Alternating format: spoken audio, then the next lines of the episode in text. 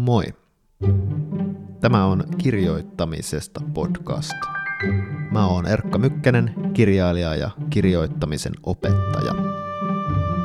Tässä vuoden viimeisessä jaksossa mä vastailen lisää teidän kirjoittamisen opettamista käsitteleviin kysymyksiin. Tervetuloa mukaan!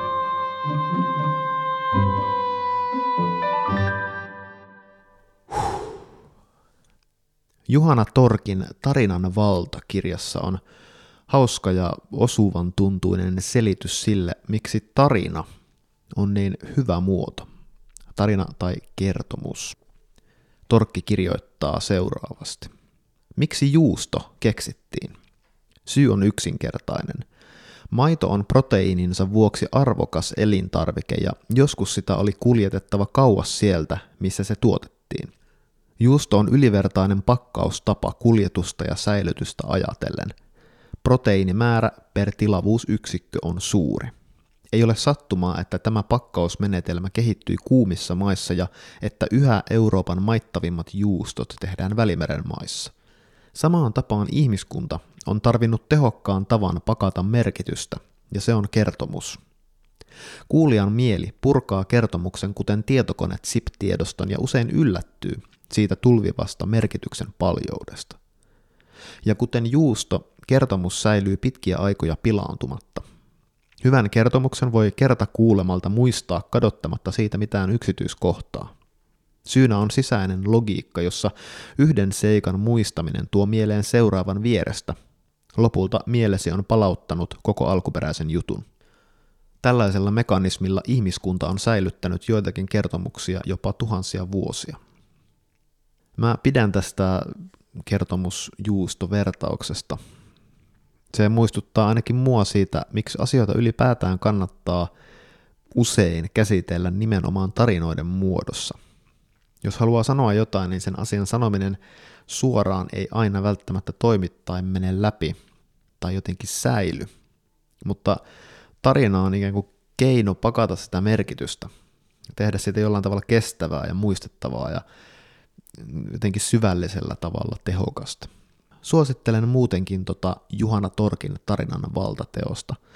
Mä luin sen joskus pari vuotta sitten ja se tuntui aidosti hyvältä lyhyeltä oppimäärältä tosi moneen erilaisiin tarinarakenteisiin.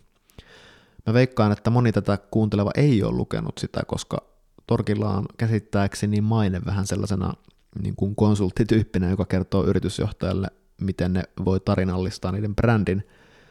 Mutta oli niin tai näin, niin mun mielestä Torkki kirjoittaa tarinasta niin kuin tarkkanäköisesti ja havainnollistavasti ja vetävästi ja fiksusti.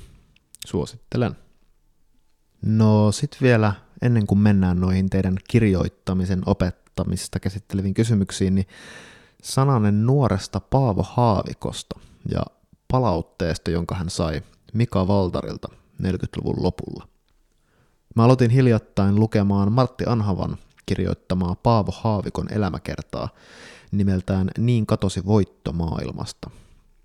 Paavo Haavikkohan on siis sotien jälkeisen Suomen arvostetuimpia runoilijoita ainakin kirjallisuuskenen oppineiden mielestä. Toisaalta monet pitää häntä turhan vaikeana ja yliarvostettunakin runoilijana.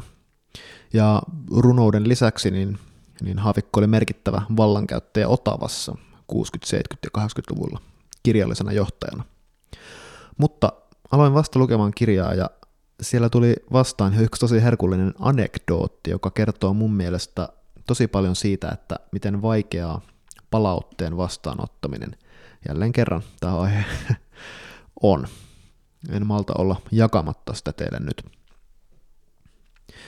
Anhava kertoo, miten Paavo Haavikko kertoi omissa muistelmissaan, miten hän oli lähettänyt 18-vuotiaana runojaan Mika Waltarille, joka asusti tuolloin Pariisissa. Ja Haavikko kirjoitti muistelmissaan sitten tästä palautteesta näin muun muassa, että tytön jalanjäljen säilymistä ja haihtumista rannan märästä hiekasta käsittelevän runon laitaan oli Mika Waltari kirjoittanut, tätä tuskin kannattaa säilyttää.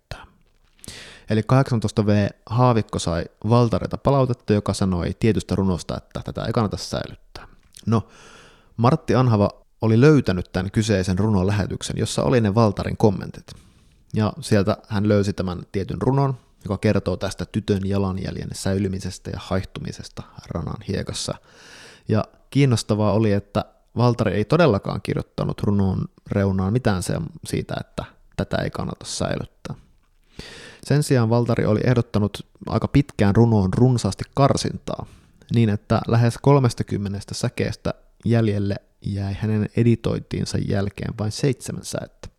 Ja Waltari perusteli tätä karsintaa seuraavasti käsinkirjoitetussa merkinnässään siinä runon alareunassa.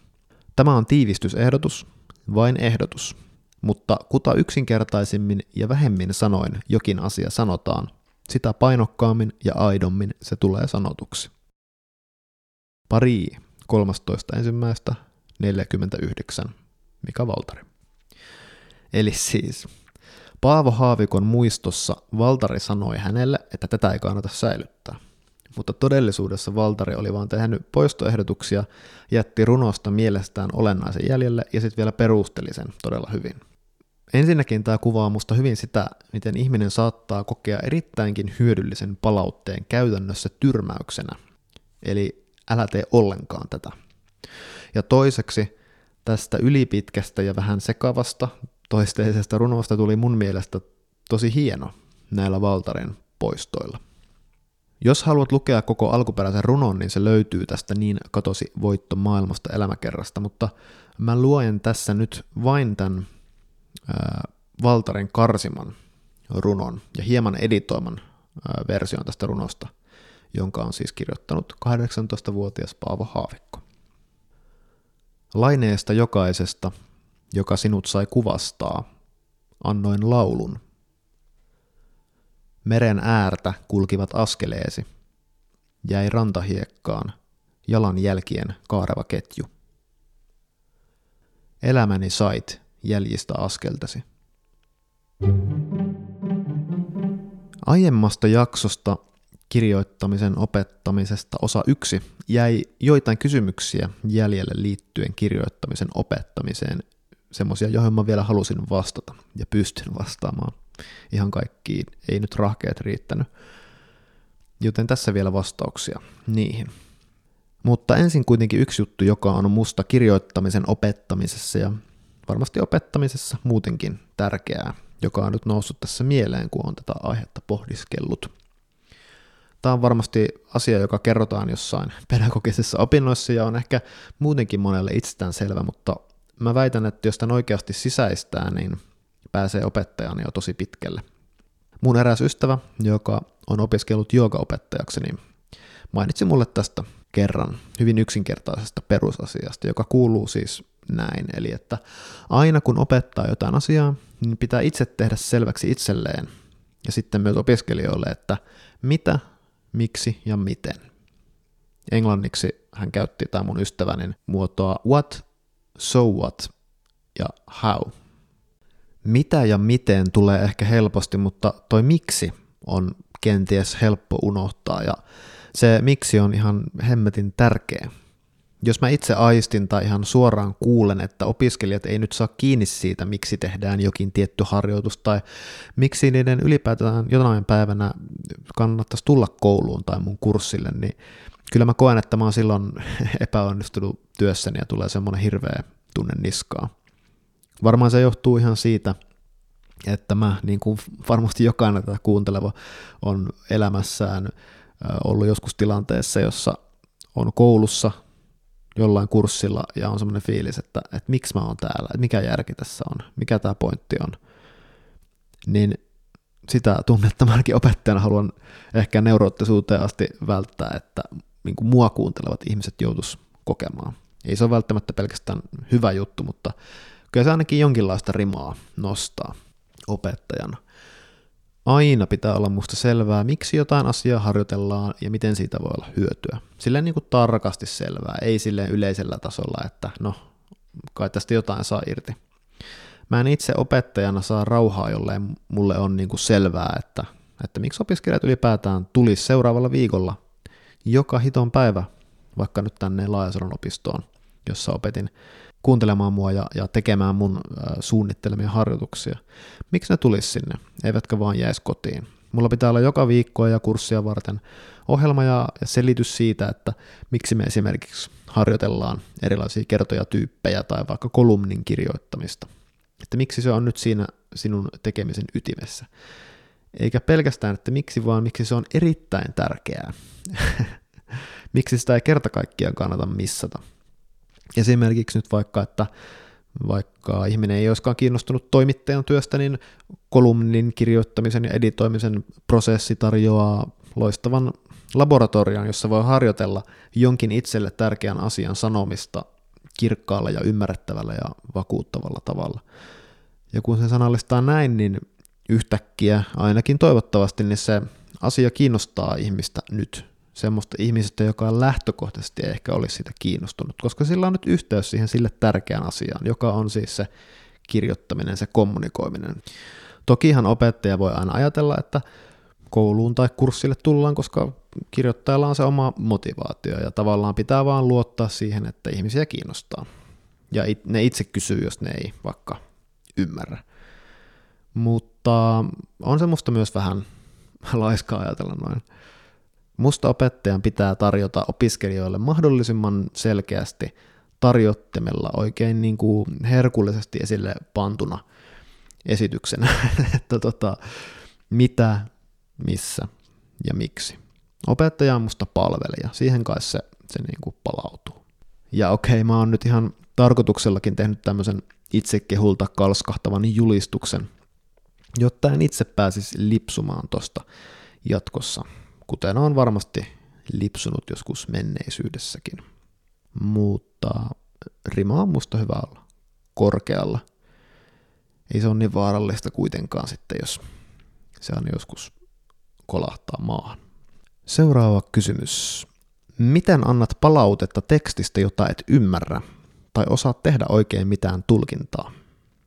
No ihan ensiksi niin mä yleensä kerron tästä mun hämmennyksestä sen tekstin äärellä. Mä koen sen itse asiassa vapauttavana.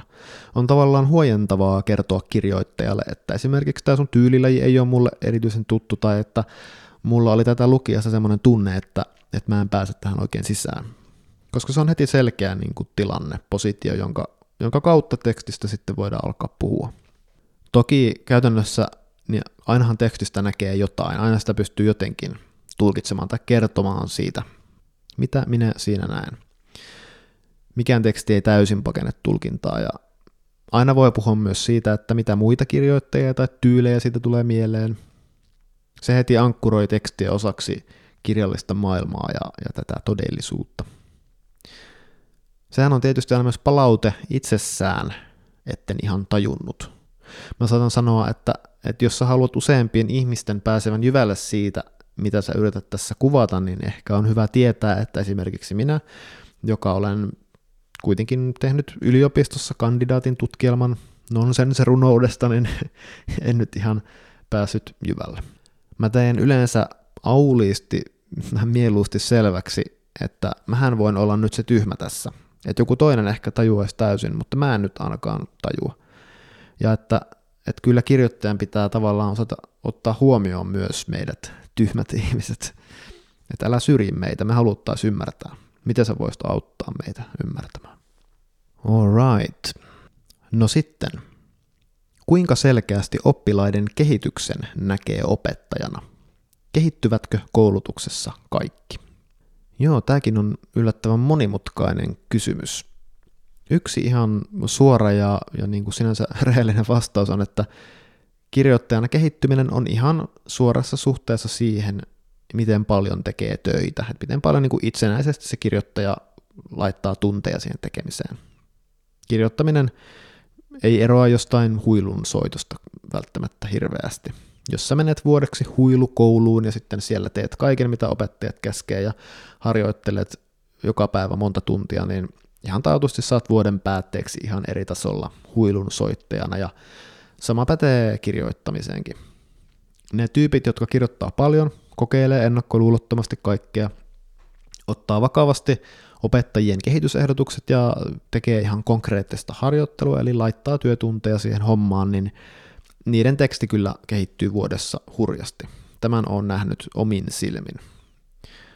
Laitoin tämän kysymyksen saatuani itse asiassa ihan viestin eräälle muutaman vuoden takaiselle opiskelijalle, joka jäi mieleen just sen kautta, että hän oli yksinkertaisesti vaan tosi paljon vaivaa nähden, niin vuodessa kehittynyt ihan hirveästi. Runot oli ihan erilaisia, niin hyvällä tavalla erilaisia vuoden päätteeksi. Mutta sitten jos ei hirveästi näe vaivaa, vaan jotain vaan vähän kirjoittelee, eikä oikein tietyllä tapaa puske eteenpäin sen kirjoittamisen kanssa, niin sitten tekstit ei välttämättä hirveästi niin sanotusti kehity, vaikka olisi lahjakaskin kirjoittaja. Mulle voi tulla silloin sellainen tunne, että no, kirjoittaja nyt ei ole edes mennyt vuoden aikana eteenpäin. Mutta tähän tärkeä huomio, en mä silloinkaan osaa ajatella, että kirjoittajan vuosi olisi mitenkään mennyt hukkaan. Mun mielestä kirjoittamisen opiskelu on ajattelun opiskelua ja tietyllä tavalla itsetuntemuksen opiskelua, eikä se noin vaan mene hukkaan. Kaikilla on oma tie kirjoittajana ja ihmisenä, ja sellainen NS-kirjoittajana kehittyminen on vain yksi tapa kehittyä. Jollekin vuosi kansanopistossa tai kirjoituskursseilla voi olla tosi merkittävä semmoisilla tavoilla, jotka ei suoraan näy jonain romaanikäsikirjoituksena. Mutta ne siellä vastaan tulleet asiat voi ihan hyvin näkyä vaikka 5 tai 20 vuoden päästä romaanikäsikirjoituksena. En mä itse, niin kuin olen kertonut, niin kokenut kehittyväni kirjoittajana esimerkiksi kriittisessä korkeakoulussa hirveästi. Se meni multa vähän ohi se vuosi. Mulla ei ollut oikea aika silloin kehittyä ainakaan sillä tietyllä kapealla tavalla. Mutta varmasti mulle silti tarttui paljon kaikkia mukaan sen vuoden aikana. Ja tähän väliin pieni mainos. Arvasit oikein, Storytel. Saat sen uutena käyttäjänä kuukaudeksi ilmaiseksi, kun menet osoitteeseen storytel.com/kirjoittamisesta. Tällä kertaa ehdotan kuunneltavaksi Petri Tammisen ja Antti Röngän podcastia Haluan, että ymmärrät.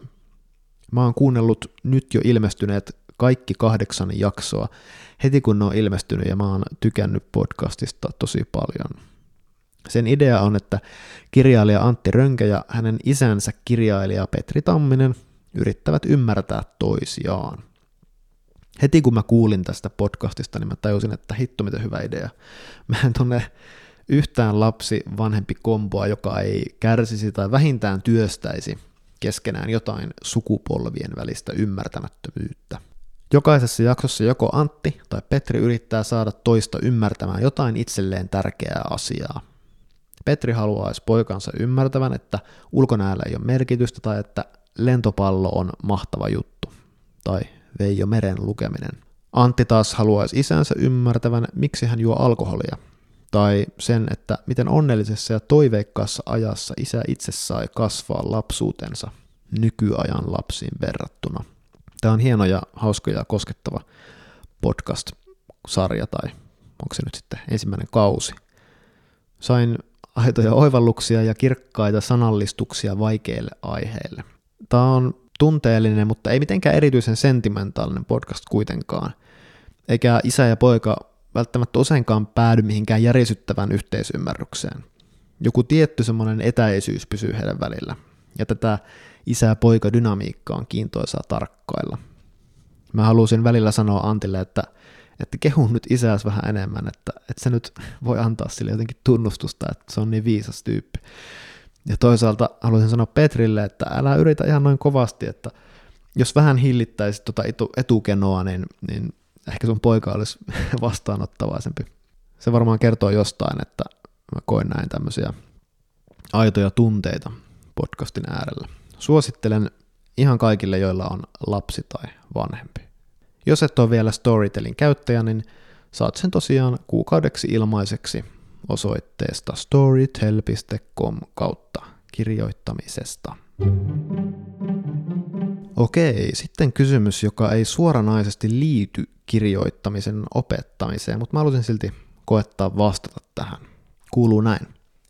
Mikä tekee ei-asiatekstistä hyvän, ja miksi sitä on niin vaikea itse nähdä omista teksteistä? No, ei-asiatekstistä tekee hyvän seuraavat 3 asiaa, jotka mä nyt vähän niin kuin heitän tästä hatustani tähän kohtaan. Eli juuri nyt mulle tulee mieleen tällaista. 1. Kieli on jollain tapaa kirjoittajalla hallussa. Usein se tarkoittaa ihan oikeaa kielisyyttä, mutta se ei ole niin kuin pakollista. Se tarkoittaa sitä enemmänkin, että tekstistä välittyy sellainen fiilis, että kirjoittajalla on kehittynyt suhde kielen käyttöön. Ja hän käyttää sitä jollain tavalla itsetietoisesti ja harkitun tuntuisesti. Se voi tarkoittaa tarkkuutta, mutta se voi tarkoittaa myös jotain intuitiivisesti etenevää rönsyilyä, kunhan se sopii siihen kyseiseen projektiin, mitä tahansa kirjoittaja kirjoittaakin. Eli kieli on jollain tapaa hallussa. 2. Kirjoittaja osaa ottaa huomioon lukijan. Eli hän ymmärtää, että teki hän sitten tosi jotain NS-kaavamaista dekkaria tai jotain omaa kokeellista juttua, niin sitä ei voi kirjoittaa pelkästään itselleen, vaan siinä on otettava huomioon lukija, joka tulee tekstin maailmaan tyhjänä tauluna. Tyyppinä, jolle on jotenkin onnistuttava avaamaan sen tekstin maailmaa, kuitenkaan selittämättä sitä liikaa. Eli kirjoittaja osaa ottaa huomioon lukijan. Ja 3. niin tekstissä on jokin näkemys, semmoinen joku oivaltava syvä taso, joka tulee esiin rivien välistä. Usein yleensä ihan heti ensimmäisestä lauseesta, ensimmäiseltä sivuilta. Se on sitä jotain, jota on vaikea määritellä. Yleensä se tulee tekstiin, mun mielestä kun kirjoittaja on elämänsä aikana lukenut paljon ja työstänyt suhdetta kirjoittamiseen ja tekstiin sekä ajattelemalla että tietysti itse kirjoittamalla. Se on yleensä monien jo olemassa olevien tyylien yhteen sulautuma, jotain, jonka kirjoittaja on sulauttanut omaksi näkemyksekseen. Mun kokemuksen mukaan kokenutkaan kirjoittaja ei saa kaikkiin teksteihin tätä tällaista syvätason näkemystä, vaan se vaatii sen, että oikea tyyli kohtaa oikean sisällön, jolloin syntyy jokin niin kuin kemiallista reaktiota muistuttava tapahtuma, joka herättää sen tekstin, niin kuin jonkun Frankensteinin hirviön. No, miksi sitä tekstin hyvyyttä tai huonoutta on sitten niin vaikea joskus nähdä omista teksteistä? Mä luulen, että siksi, että kirjoittaminen on niin monella tavalla hankalaa puuhaa. Siinä pitää osata niin monta eri juttua samaan aikaan. Ihan se kielen ja kerronnan taso, jonka olisi jotenkin oltava omaperäistä, mutta kuitenkin selkeää ja tuttua. Tietty semmoinen kuulaus ja kirkkaus, mutta joka ei kuitenkaan mene yliselittäväksi, ja pitää ottaa huomioon se, mistä siinä tekstissä on kyse, ja että sekin olisi oikealla tavalla selvää, mutta ei liian selvää, ja pitää osata kuvata miljöitä ja kuvata henkilöitä ja osata dialogia, ja että ne sulautuisi kuitenkin siihen kokonaiskerrontaan tavalla, joka tukee sitä kokonaisuutta, ja sitten vielä ihan se perusasia, että yleensä oma kokemus ihan siitä tekstin tunnelmasta voi olla tosi vahva, mutta se ei tarkoita, että se välittyisi siihen tekstiin ihan helposti, niin miten sä teet sen eron näiden asioiden välillä, ja nyt tämä mun lausekin rupeaa tässä niin kuin hajoamaan, koska näitä asioita on vaan niin paljon. Eli kaikkien näiden asioiden hallitseminen kerralla aiheuttaa yleensä sitä, että kirjoittaja sokeutuu sille omalle tekstille, eikä osaa oikein enää lukea sitä. Se ei tavallaan tiedä, mitä siinä edes on. Vähän sama kuin jos vaikka joku kuvataiteilija harjoittelisi vuoden piirtämään jotain silmiä, ja se olisi tosi hyvä siinä silmien piirtämisessä, mutta sitten se pitäisi piirtää naama, niin se näyttäisi oudolta, jos siinä olisi vaan ne hienot silmät, mutta se naama olisi ihan niin kuin paska. Ja sitten se opettelisi piirtämään sen naaman, ja kun se olisi opetellut piirtämään naaman, niin se tajuaisi, että eihän sekään riitä, että eihän se hieno naama vaan nyt voi missään tyhjyydessä killua, vaan sen pitää olla osa jotain laajempaa asiayhteyttä sen naaman. Ja sitten se opettelee tekemään taustan sille naamalle, kunnes se huomaa, että no nyt ne hienot silmät jotenkin näyttää oudolta siinä kokonaisuudessa, ja taas pitää alkaa opettelemaan sitä, että miten niitä silmiä saa vähän vähemmän huomiota herättäviksi, että se kokonaisuus toimii ja niin edelleen. Ja sitten lopulta, kun se olisi onnistunut siinä naamateoksessa, niin se tajuaisi, että eihän tässä ole mitään niinku pointtia. Että eihän tämä naamataulu kerro mistään mitään, vaan tämä on vaan joku naama, ja silloin se tajuaisi, että sen voisi ehkä tässä vaiheessa olla hyvä miettiä, että mitä se oikeastaan haluaa taiteellaan sanoa, ja vaikka tämä nyt vaikuttaa aika toivottomalta, niin oikeastaan mä puhun tässä nyt taiteilijasta, joka on jo tosi pitkällä tuossa hommassa, kunhan loputonta suossa tarpomista vaan jotenkin sietää ja haluaa sietää. No mutta jos siirrytään takaisin kirjoittamiseen, niin miten sen oman tekstin sitten voisi nähdä vähän paremmin, että mikä siinä toimii ja mikä ei? No palaute on tietenkin yksi, palaute muilta. Ja sitten oman tekstin näkee aina paremmin ajallisen etäisyyden päästä. Ajallinen etäisyys on yksinäisen kirjoittajan kustannustoimittaja. Se näyttää ne tekstin puutteet, keskeneräisyydet, ja jos siinä ytimessä on alun perin ollut jotain kestävää, niin sitten sitä voi alkaa vaikka muutaman viikon tai kuukauden päästä kirkastamaan tuoreen aivoin sieltä esiin. No niin, otetaan sitten vielä viimeinen kysymys. Mikä on kirjoittajan opettajan tehtävä? Olla hyvä ja kannustava, rohkaiseva tyyppi vai asettua vastavoimaksi? Voiko opettaja olla lopulta hyvä tyyppi? Niinpä.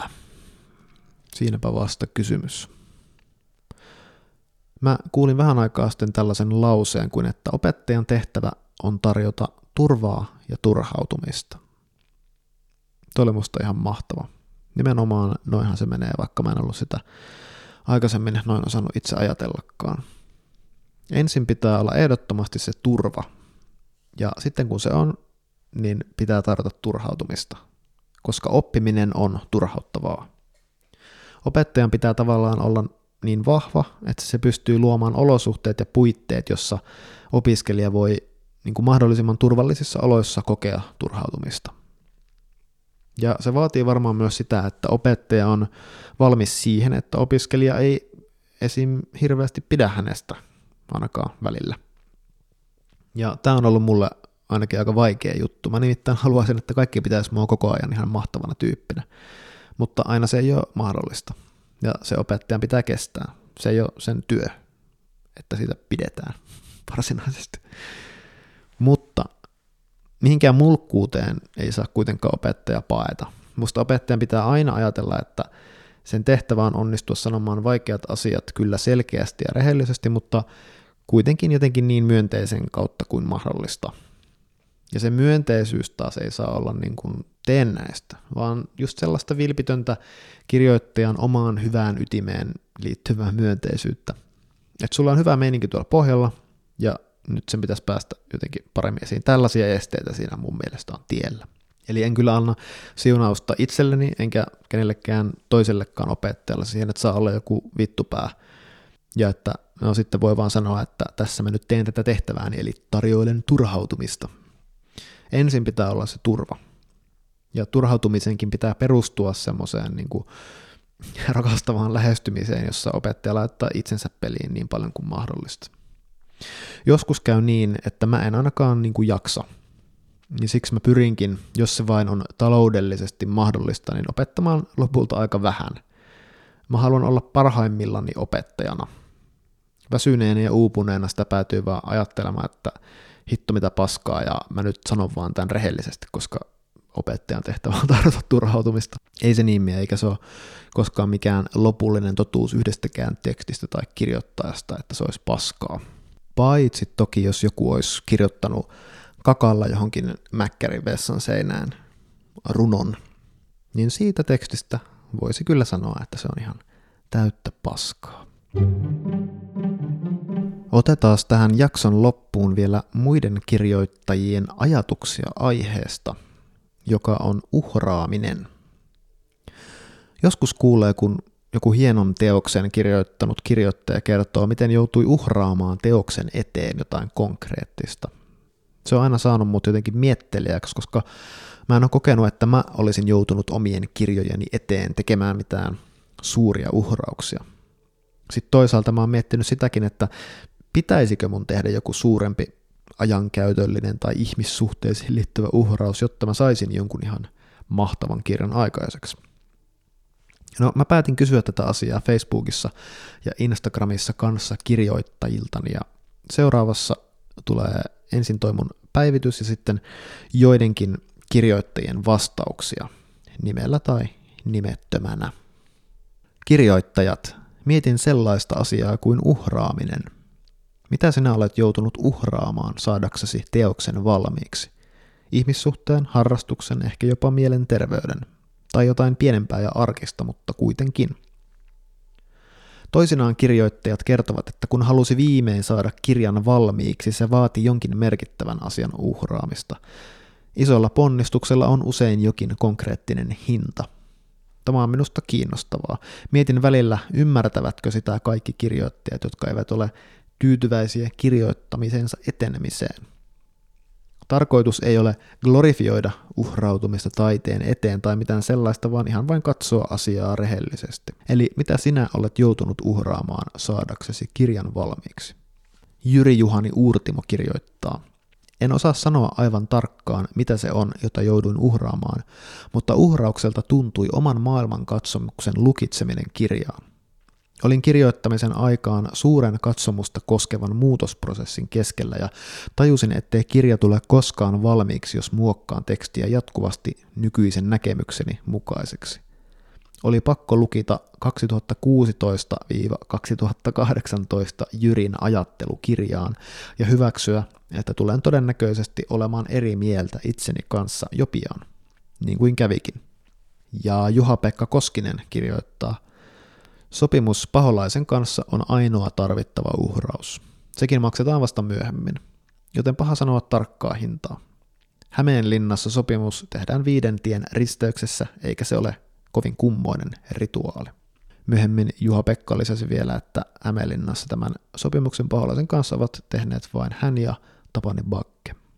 Selma Vilhunen kirjoittaa, että en ole kirjaa kirjoittanut, mutta muissa hommissa ainakin harrastukset ja ystävyyssuhteet on ne, mitkä on sitten uhrannut.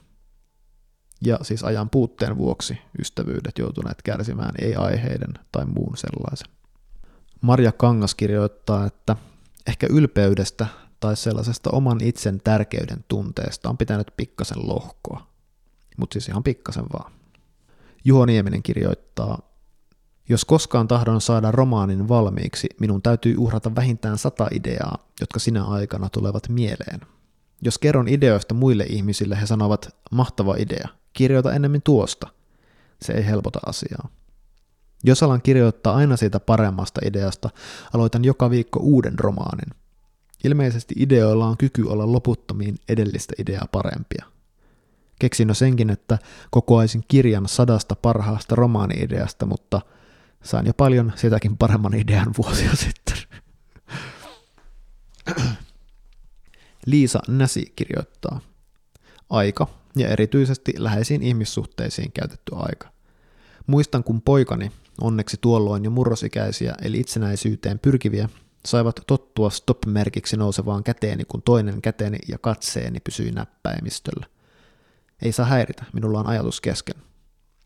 Sovin heidän kanssaan, että kun olen ajatukseni virkkeeni saanut muistiin koneelle, keskeytän ja tulen kysymään, mitä heillä on asiaa. Näin teinkin. Joskus meni vähemmän, joskus enemmän aikaa.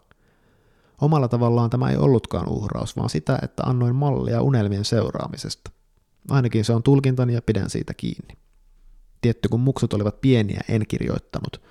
He eivät olisi ymmärtäneet stopkättäni. Eli silloin uhrasin kirjoittamiseni. Ville Ranta kirjoittaa, aikaahan siihen joutuu uhraamaan, kaiken ajan. Hyvä puoli on, että meneehän se elämä kuitenkin. Luovan työn takia en jaksa ollenkaan katsoa telkkaria, en käydä elokuvissa tai teatterissa tai konserteissakaan, vaikka mieli tekisi. Ruokakaupassa on pakko käydä, kotona on pakko olla lähimmäisten seurassa jonkin verran. Kovin normaalia perhe-elämää se ei ehkä ole, mutta jonkinlaista kumminkin. Ehkä tuo muu elämä on ainakin osin hyvä luovan prosessin kannalta. Tai sitten ei ole, ei voi tietää. Pelkäänpä, että jos uhraisin kaiken, siis muuttaisin yksin saareen, saadakseni tehtyä maailman parhaan kirjan, uhri saattaisi mennä hukkaan. Ei ehkä tulisikaan paljon mitään. Tuuve Aro kirjoittaa, itsestäänselvä uhrattava aina kirjan valmistuessa on 3-kuinen uuhi täysikuun valossa. Okei, sitten tulee nimettömänä yksi vähän pidempi kommentti. Kirjoittaja kertoo joutuneensa uhraamaan yhteydenpidon moniin läheisiin ja myös ajatuksen tasolla joutunut hyväksyä sen, että mun vanhemmat ei välttämättä halua enää kirjan luettuaan olla mun kanssa tekemisissä. Tavallaan siis oli pakko tehdä jo etukäteen rauha sen kanssa, että he saattaa tunnistaa itsensä sellaisista kohdista, jotka ei ole totta ja päättää, että nyt on ylitetty raja enkä halua enää olla tekemisissä lapseni kanssa. Toki tilanne oli sama myös muiden läheisten kohdalla, mutta eniten stressasi vanhempien fiilikset. Ja tietty kirjoittamiseen käytetty aika oli pois muusta tekemisestä, eli tein valinnan, että nyt sit eletään mitättömillä tuloilla. Tämän takia piti muun muassa pyytää lainaa vanhemmilta, mikä ei helpottanut pelkoa siitä, että ne hylkäisi mut lukiessaan lopputuloksen. Nauruhymiö. Ja lainaaminen vanhemmilta aikuisena on musta aina nöyryyttävää, ja joka kerta kun sen tekee, joutuu kohtaamaan sen tosiasian, ettei ole riippumaton omista vanhemmista. Pieni tulosuus taas vaikuttaa sekin siihen, että mitä käy ystävyyssuhteelle. Ei ole voinut muutamaan vuoteen tehdä mitään vähänkään rahaa vaativaa sellaisten ystävien kanssa, joilla tasainen toimeentulo. Se tekee katkeraksi vaikka oman valinnan seuraus. Lopulta on sit ollut vaan, että olkoon keskenään ne, jotka voi mennä 100 euron illalliselle tosta vaan. Ja suhteet huononee entisestään. Samalla on joutunut sit tunnustamaan toistuvasti sen, miten hirveä ihminen on. Eli koen, että on luopunut siitä toiveesta, että on hyvä ihminen, joka yrittää parhaansa. Tuntuu, että on itsekäs, eikä mulla ole oikeutta tehdä työksi tällaista asiaa, joka ei pakota mua nouseen aikaisin ja menee aikaisin nukkumaan. Ja se vielä lisäyksenä, että kirjoja markkinoidessa on joutunut luopumaan yksityisyydestään, kehittämään itsestään vähän erilaisen version ja joutunut opetella elään sen kanssa, että ok, joku aivan tuntematon voi ajatella, että ai, toi on siis tollainen ihminen ja että onpa kamala tapaus.